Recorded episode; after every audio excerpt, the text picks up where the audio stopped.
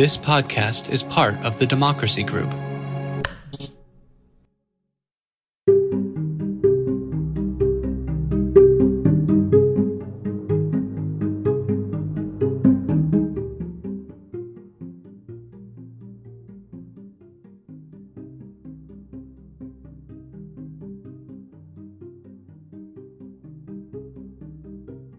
Welcome to another episode of Another Way, the podcast produced by Equal Citizens. This is Adam Eichen, the executive director of Equal Citizens.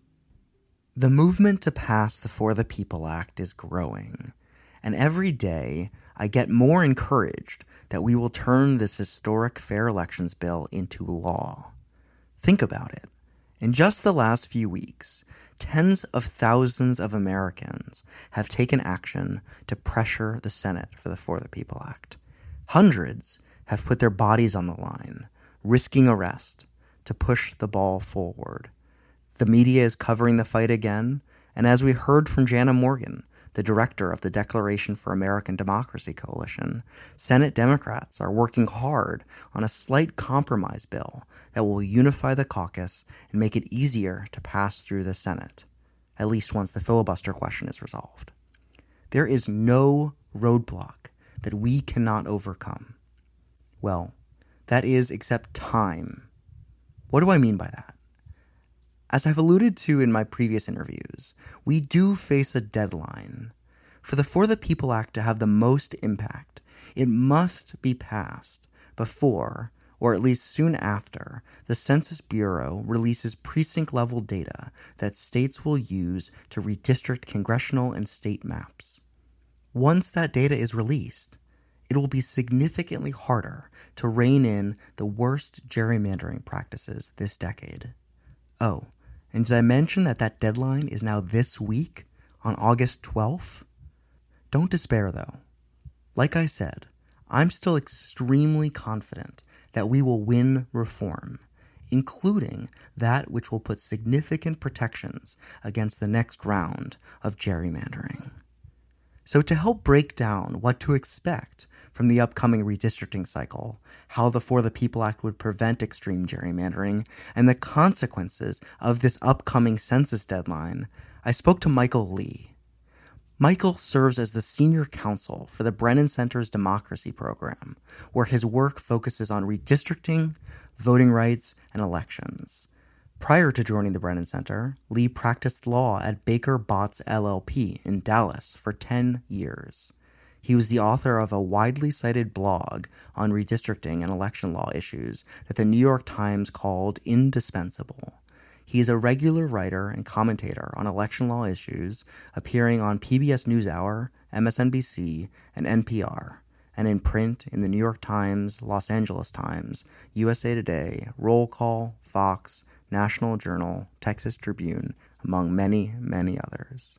I sincerely hope you enjoy the interview, but above all, don't give up. Time may be short, but we have the people power to make the For the People Act the law of the land.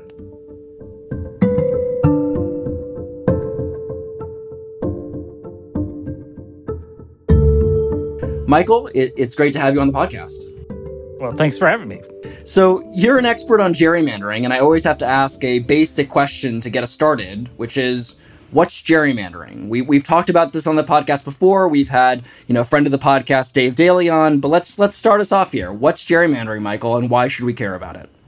So, gerrymandering is the word that we use in America to describe the manipulation of electoral districts, either for partisan advantage or to discriminate against racial minorities. Um, although it's most often used sort of in the the political context, and you know it's something that has been with us since the very beginning of the republic. In fact, it predates the term gerrymandering, which comes from 1812. But you know even before uh, 1812. Um, you know, uh, Patrick Henry of "Give Me Liberty or Give Me Death" fame uh, uh, was famous for that. But he also was governor of Virginia when the very first congressional map had to be created for Virginia, and he tried to have the map drawn in a way that a man named James Madison couldn't win an election to Congress. He was not successful, but even the founding generation engaged in the manipulation of districts. So it's something that's been with us a long time, although it is getting worse now uh, because of data and technology. It's much easier now to draw maps that sort of are drawn with micro precision and that stick for the whole of the decade and really sort of render elections um, meaningless.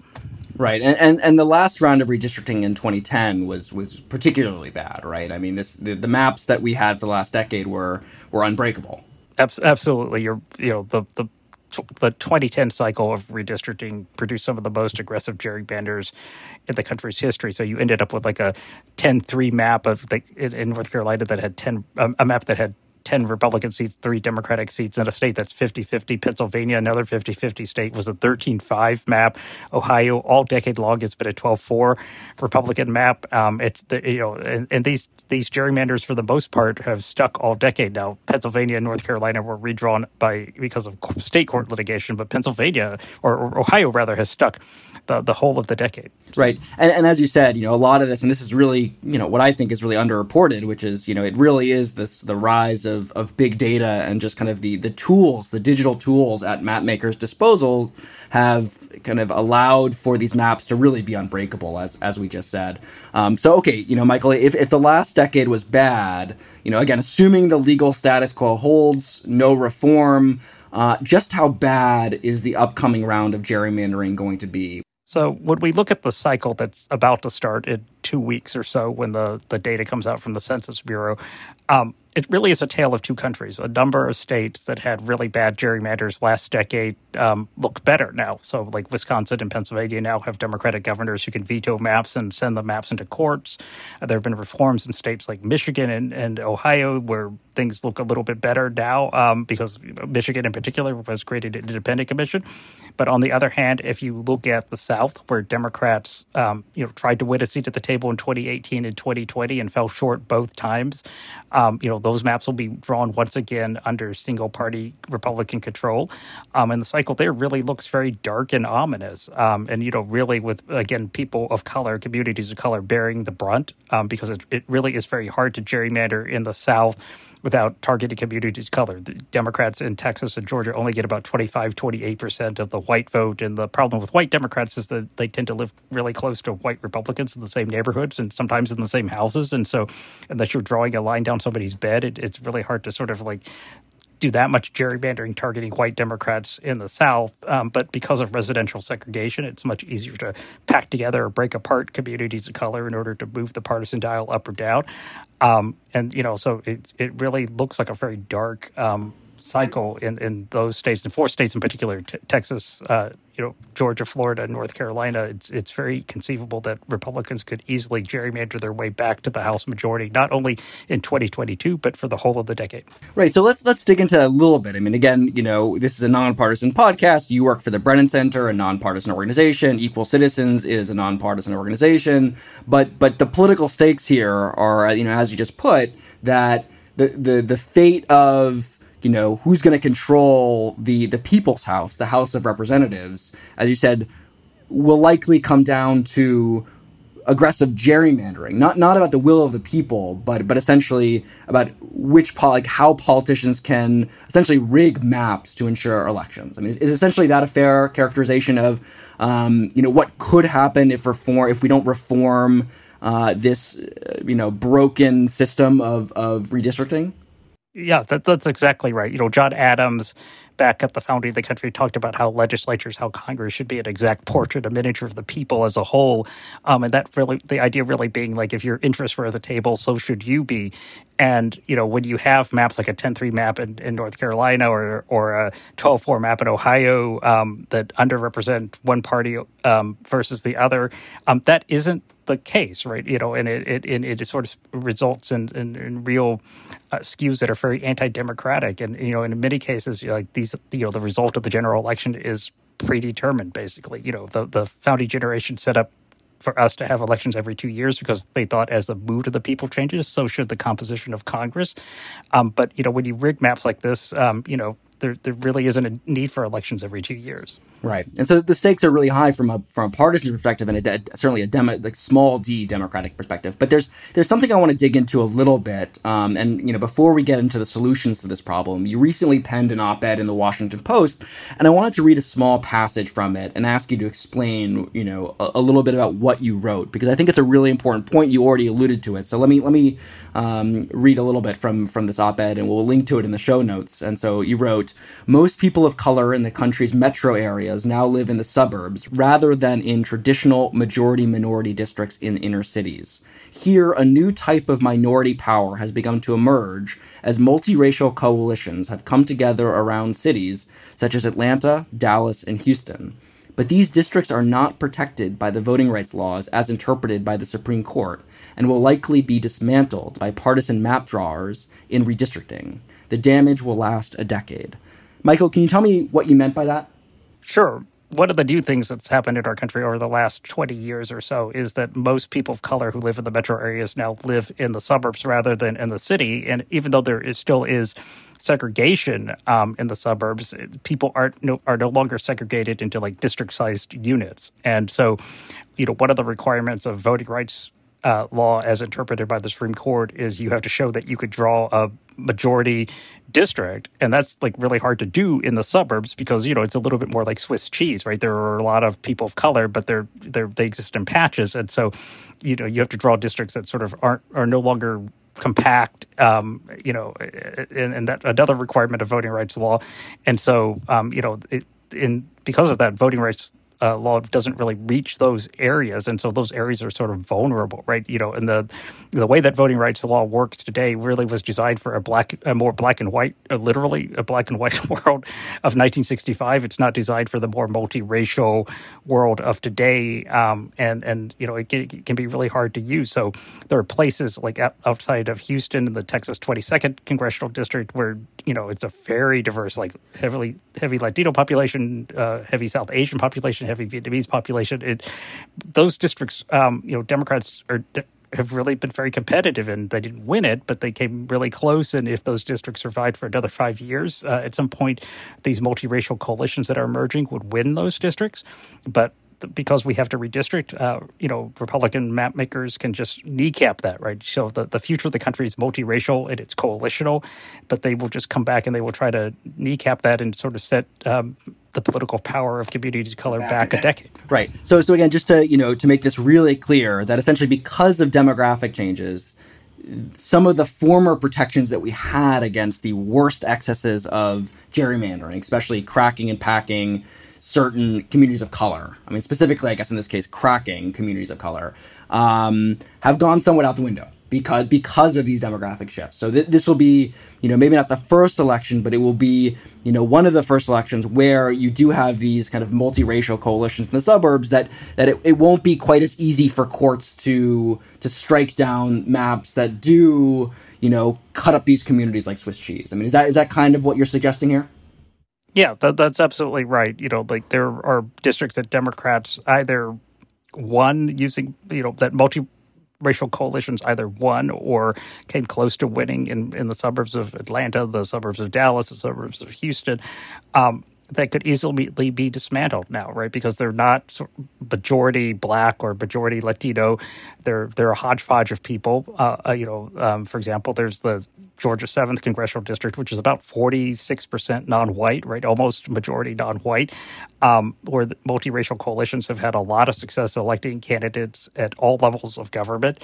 Um, yet, because um, you know, the, they they're not it's not majority black or majority Latino or majority Asian. Um, you know, it can easily be dismantled, and there's a perfect justification for it because of the Supreme Court's ruling in Rucho versus Common Cause, which says that you can you can target people of a different political party. And so all map makers have to do is say, we were trying to discriminate against Democrats. And the fact that they're mostly people of color, well, so be it, right? But you, Supreme Court, have told us that it's perfectly fine to discriminate against people of a different political party, and that's all we're doing. Yeah, and I, and I want to dig into to the fact that we can't sue in the federal courts anymore around gerrymandering a second.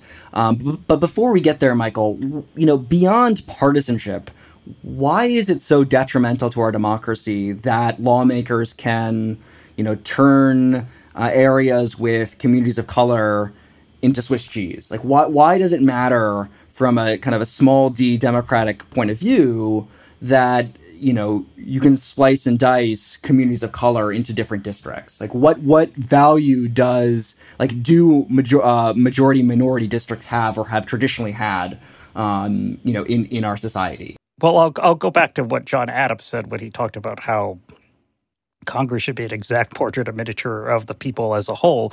That that sort of is the goal. And you know, if you're sort of slicing and dicing, um, you know, in order to minimize the the voices of people, they're not able to elect candidates. Then the result is that Congress doesn't resemble, you know, it isn't an exact portrait, a miniature of the people as a whole.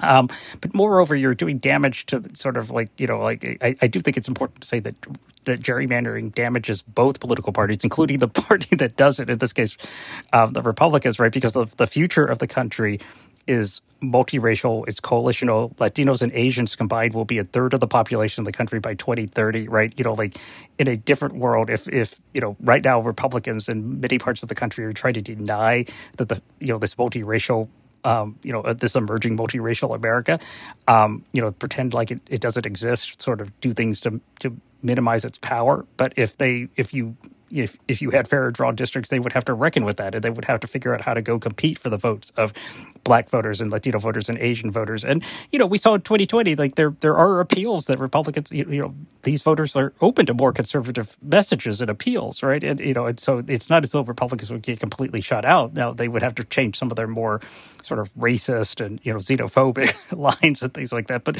but you know, they would they would they would say, okay, we live in a multiracial world. We're going to go out and compete in for voters in a multiracial world.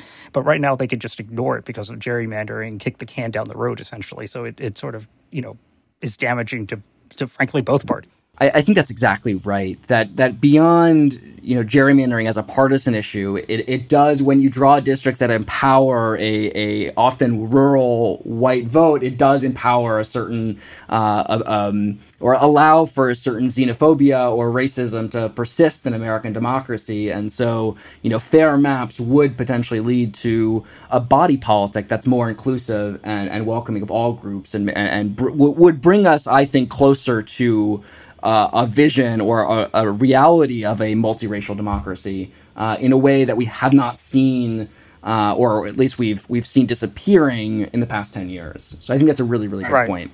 Um, so Michael, you know that's all all great and, and quite uh, troubling, obviously.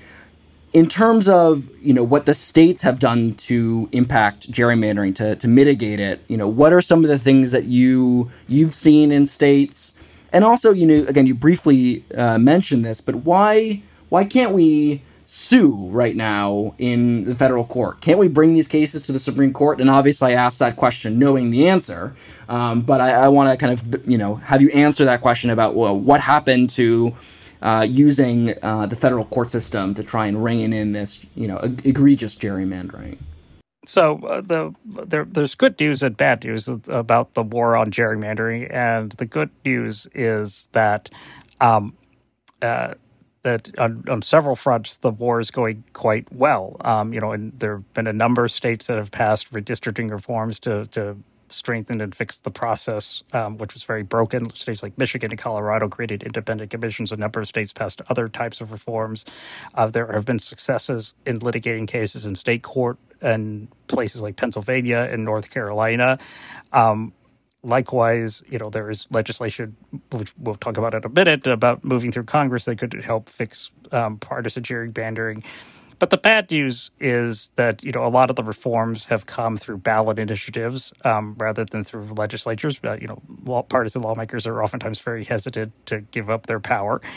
Um, and you don't have ballot initiatives everywhere, particularly east of the Mississippi. There are very few states that actually do allow for ballot initiatives, so it, it can be really hard to do reforms um, in much of the country.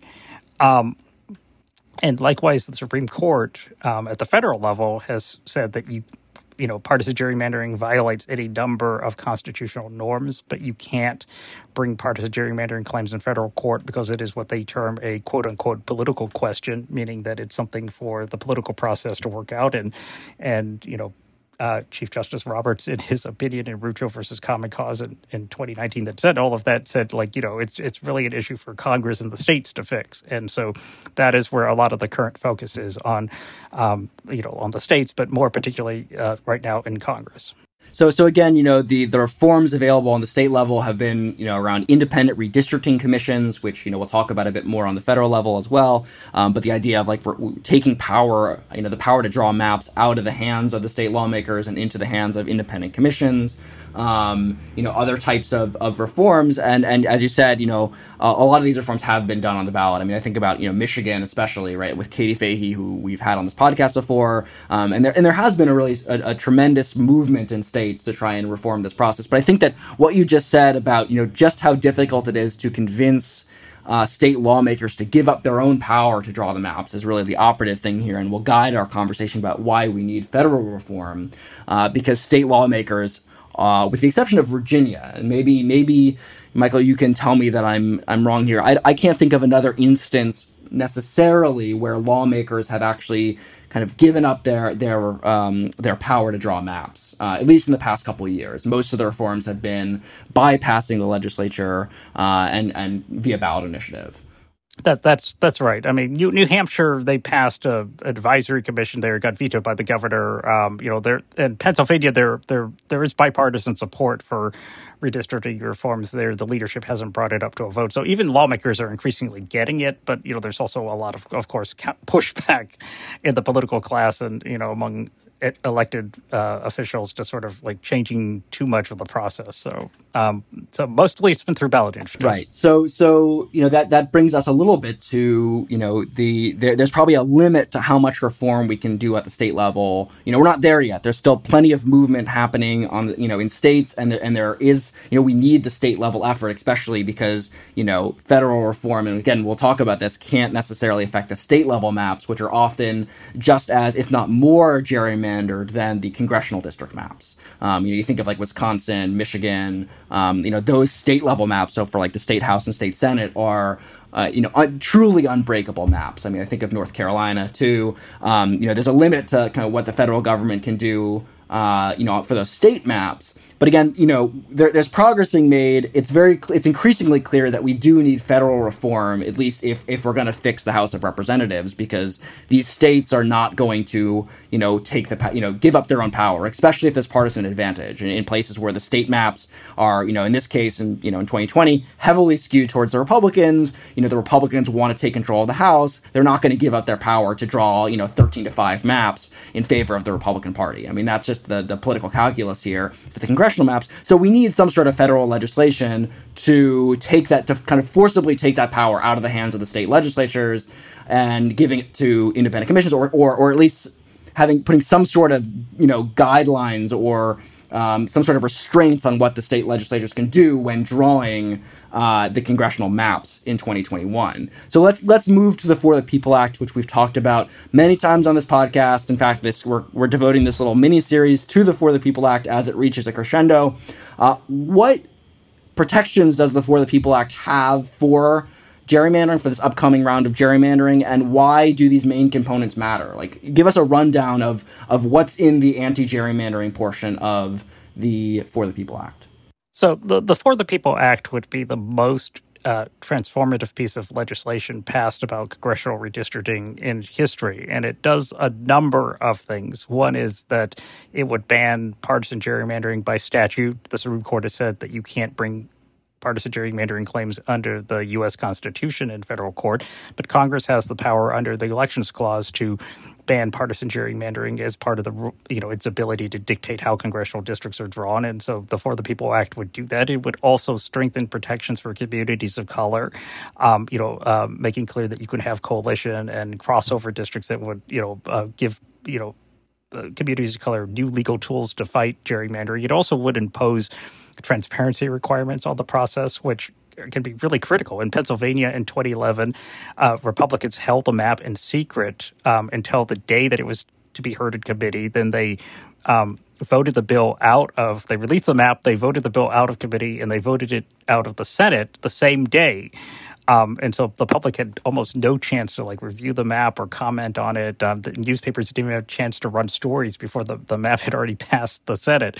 And so, you know, the For the People Act would impose like minimum transparency requirements, require states to make data available, require like proceedings to be streamed online, would allow people to make comments um, and submit their own map proposals. Um, and then, um, you know, last but not least, it would, it would change the way that cases get litigated, right? Because right now, um, cases oftentimes get bogged down in court, and you know, and in Texas, one court three years to decide a case about uh, redistricting. Um, and so it would speed up the process and and and even the the playing field a, a lot.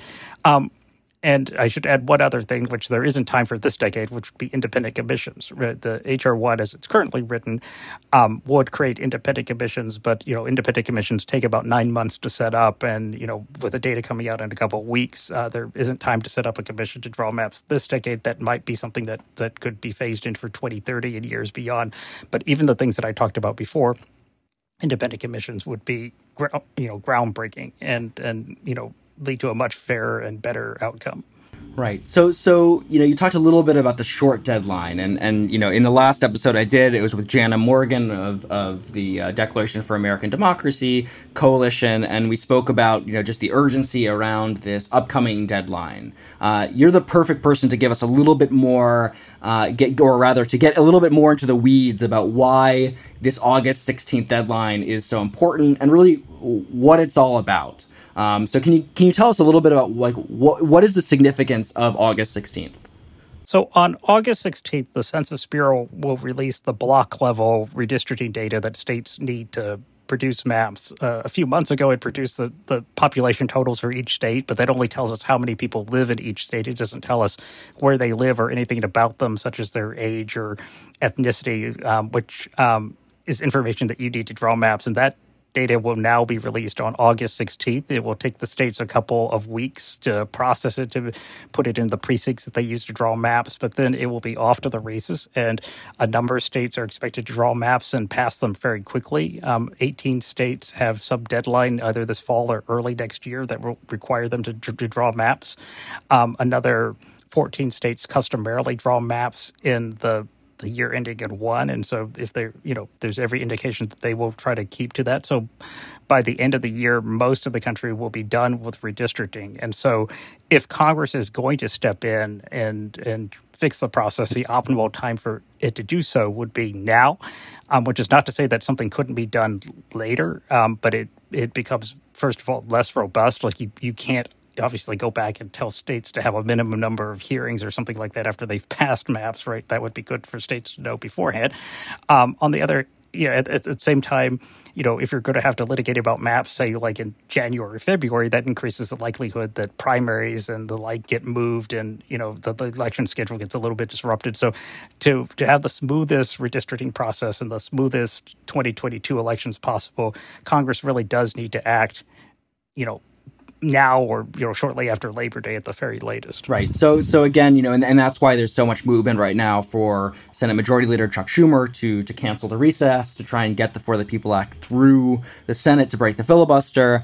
Um, you know, ASAP uh, to get it before the census releases these you know the numbers that will uh, allow states to kind of officially start the process of gerrymandering, um, or I guess in some places it's not gerrymander, but to, to, to redistrict. Um, but uh, can you talk a little bit about the kind of how every state ha- does have a different timeline here? Um, I'm not going to put you on the spot to tell me the, the kind of the, the, the deadlines that each state constitution outlines about when the maps have to be uh, set in stone. But I mean, what what what kind of variation are we looking at? And and you know, do you expect any states to to move within the first two weeks? I mean, you know, are are you know are some states you know do, do you think that they already have kind of sample maps prepped by now that are ready to go to kind of you know start the process to to gerrymander? I mean, you think of you know your your um, your home state of Texas are, are, are, you know we know that the Texas lawmakers are are uh, have a certain um, tendency to to lean towards anti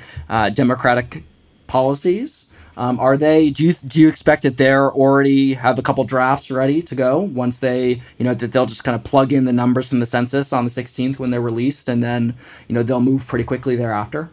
Yeah, I mean, I, I think it's almost a certainty that uh, you know partisan lawmakers and partisan interest in, in, virtually every state have already been sort of toying around with what maps could look like based on you know the American Community Survey and other data sets. Right? They they know that they'll have to adjust them for the final census numbers to make sure that they're legally compliant, but they're they're already kind of trying to figure out what they can do.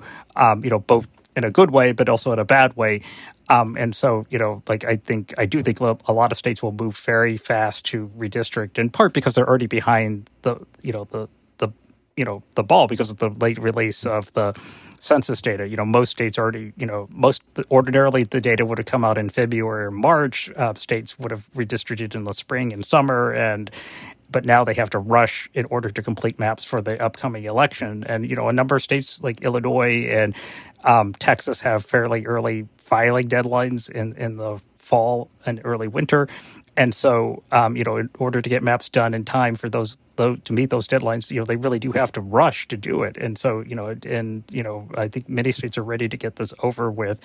Um, and I, I, think also some states are going to use the delay as a, a reason for you know, like just cut, you know, having a rush process, cutting the public out as much as possible, right? Just saying like we have to do this, and so you know, um, you know, redistricting, you know, you know, I, I like to say redistricting is at every ten year Olympics, and we're about to you know start having people competing in the redistricting Olympics and winning medals. And and you know like before you know it it's like the real Olympics it's here it's gone. And that's that's what's going to happen. And, and, the reason why the the census numbers were delayed was because of the Trump's you know Trump administration uh, mishandling of of the census. Is that is that correct? Well, it's just and that well, it's the Trump administration's um, you know actions, but also COVID, right? You know, like the census got off to a late start um, because of COVID, just because just as as the Census Bureau was preparing to send people in the field to go knock on doors, um, you know, we were right in the middle of the pandemic. So, um, you know, there there are legitimate reasons, but then you know there were efforts to add a citizenship question, a lot of litigation over the census, and so. Um, you know, the Census Bureau really, I think, has taken the time that it needs to sort of make sure that the data is as good a quality as it can be, you know, despite the political interference and despite, you know, the unusual circumstances caused by the pandemic. But that has meant that the data that normally comes out in February now is coming out in the middle of August, and it will be a time crunch for many states to get things done. Right. So let, let's, again, let's make it very clear to our listeners if Congress passes the For the People Act, say in two weeks, or let's say more likely in mid September, what are the guardrails that would be in effect immediately for this next cycle? In other words, like what are the best things that we can still make federal law? Because we, we can't give up, right? Even if we can't have IRCs necessarily, the independent you know commissions uh, for this round of redistricting. What specifically, you know, as you already said, like what what specifically can we actually put into the books to mitigate the worst of this upcoming round of gerrymandering? So, um, you know, reform that passes sometime in the fall um, could create a, a cause of action for partisan gerrymandering that people could take states to court um, if they gerrymander, um, and that would be really powerful. Um, it also could streamline how litigation gets um, litigated um, and, and make it more likely that you get to a quick decision and that things don't sort of get bogged up in the appellate process, um, which would be really powerful. There also, you know, Congress would, would have the opportunity to impose national uniform rules for how districts are drawn. You know, right now there aren't actually really a lot of rules in most states for how you draw congressional districts. Um, their states are much more prescriptive about legislative and state senatorial districts than they are about congressional districts. And so, in most states, you know, there there really are very few rules. Um, and so um, you would, for the first time, have national uniform rules that you know not only ban partisan gerrymandering, but that strengthen protections for communities of color in, in critical ways. Um, and all that could be done, um, you know, and, and you know, uh, and it it would be really powerful. Um, but Congress does need to act soon if it's to you know get the bill um, in time to avoid a lot of disruption to the process and you know um, you know you know it, it, it, needs to act like pronto, um, but but certainly by early fall at the latest. And, and so those those kind of standards w- would be a game changer. I mean, again, just because we can't get everything, that would be a, a really big deal, Michael. Right? I, I think everyone from from the civil rights groups to the good government groups agrees that like this this is necessary and you know it is critical and no one um, is letting the the perfect be the enemy of the good. Um, you know people have different views on what what reform looks like. Some of the good government groups in particular really are big proponents of independent commissions, but everyone says just doing this would be you know a game changer. It would create a more level playing field. It wouldn't necessarily you know. It, you still have to have a lot of fights um, because states like Texas will do what states like Texas will do and have historically have done. But um, you know, people would have tools that they don't currently have right now, and it, without this, it's going to be a really dark and ominous uh, cycle, particularly again for communities of color. And, and not to get into the weeds too much, but you know, how do you, how would the court actually determine what is a partisan gerrymander? Um, so if the For the People Act becomes law and it says partisan gerrymandering is banned, well, how, how do the courts determine a partisan gerrymander? So, uh, the For the People Act would ban maps that have either the that were drawn either with the intent or that have the effect of creating a unfair partisan advantage. And the effect part really is key because you know it, when people were litigating partisan gerrymandering claims in court under the U.S. Constitution or under state constitutions, it's always an intent claim. So you have to prove that lawmakers intentionally were trying to do something bad what the For the People Act would do is say, like, even if you didn't have the intent, even if you were doing things, if you're just perfectly acting in good faith, if your map produces an unfair partisan effect, it needs to be redrawn. And that will make that simple fact that you, you, you can now either bring an intent claim or an effect claim makes litigating cases much more straightforward than it was before. Um, and because you have national uniform rules, you know, you don't sort of get states to, you know, you know, in, in the partisan gerrymander case, the states always had excuses, right? You know, like, oh, we, we try to like protect incumbents or we are trying to, you know, keep counties whole or something like that. You know, those would no longer be defenses. So the litigation would become a lot more straightforward. Um, and, you know, it would be, you know, you know, it, it you know, it, it, really would be incredibly powerful. Um, you know, in the in the handful of states where we know that people are, are already planning aggressive gerrymanders. And so, would the For the People Act in, enact a kind of a statistical test to determine, you know, at what point something becomes a partisan gerrymander as opposed to just, you know, I don't know, geographic sorting? Um, well, we know, you know, it, there, there are different ways that you could go about it, and I know that you know people are debating, you know, perhaps tinkering with the test that's currently in the bill.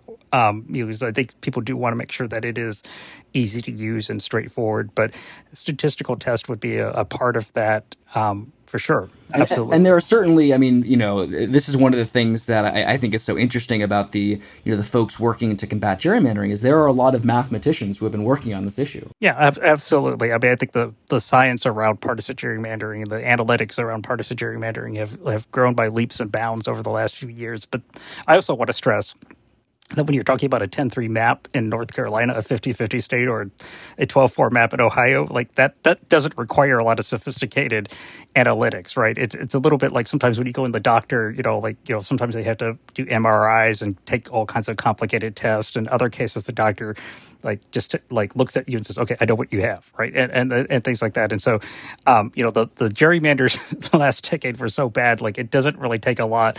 You don't need a lot of computers to do it. Um, but you know, there will be harder cases, and you know, the analytics will be helpful there. Um, you know, and and you know, they're you know the hope is at least the easy cases get knocked out really quickly and those maps get redrawn and then people can spend more time litigating about cases that are a little bit more on the edge. No, that, that, that makes total sense. So, a penultimate question for you. Uh, the, the president recently implied that, you know, a lot of the suppression that we're seeing in our democracy can be out organized. Um, can you out organize a gerrymander?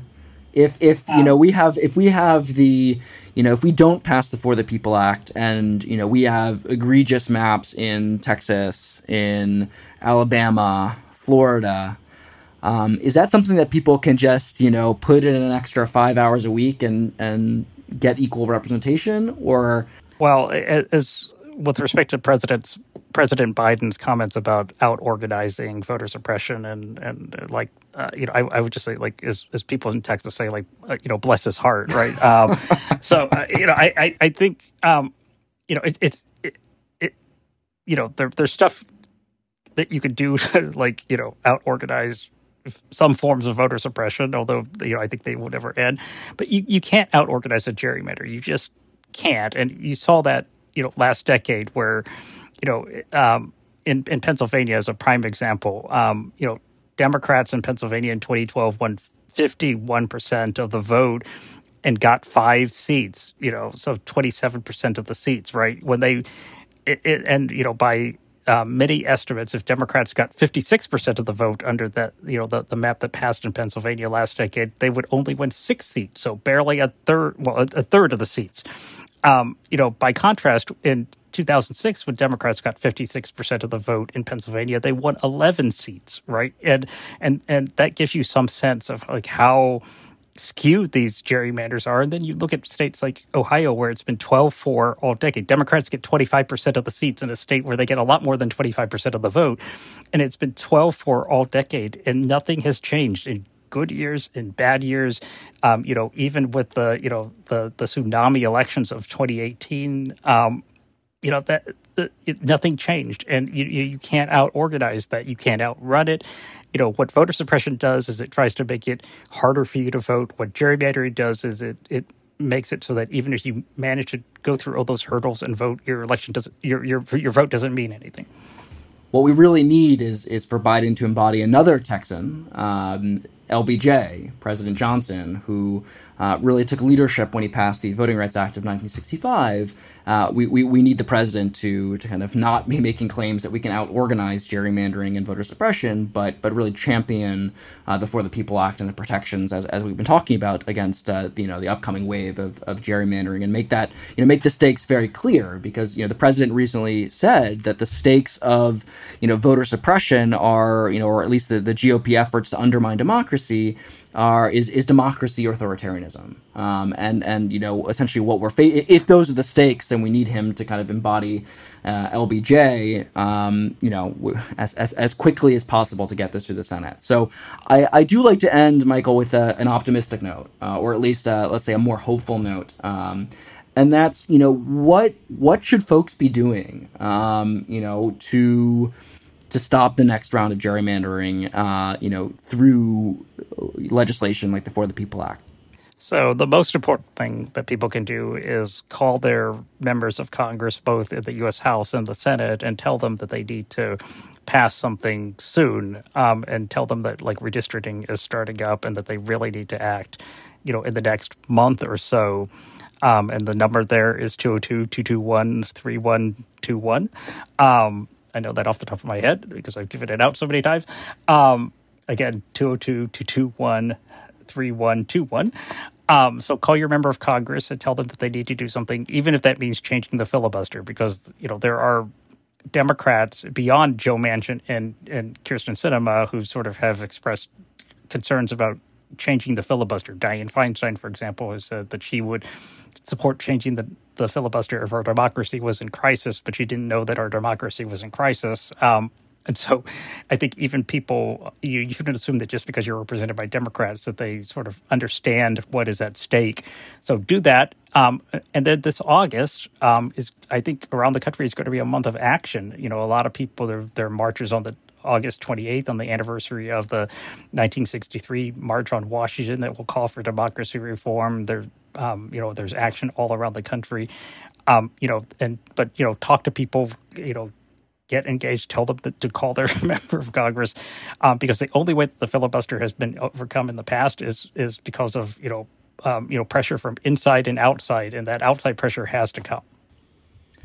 Well, Michael, thank you so much for joining me today and, and really taking us through uh, what's a very complex issue of gerrymandering and making it very, very clear um, and really articulating the stakes of, of this fight for um, fair maps. This is really about representation and about ensuring that uh, you know communities of interest can actually have political influence over the next decade of our politics. So, Michael, thanks so much for joining us. Thanks for having me.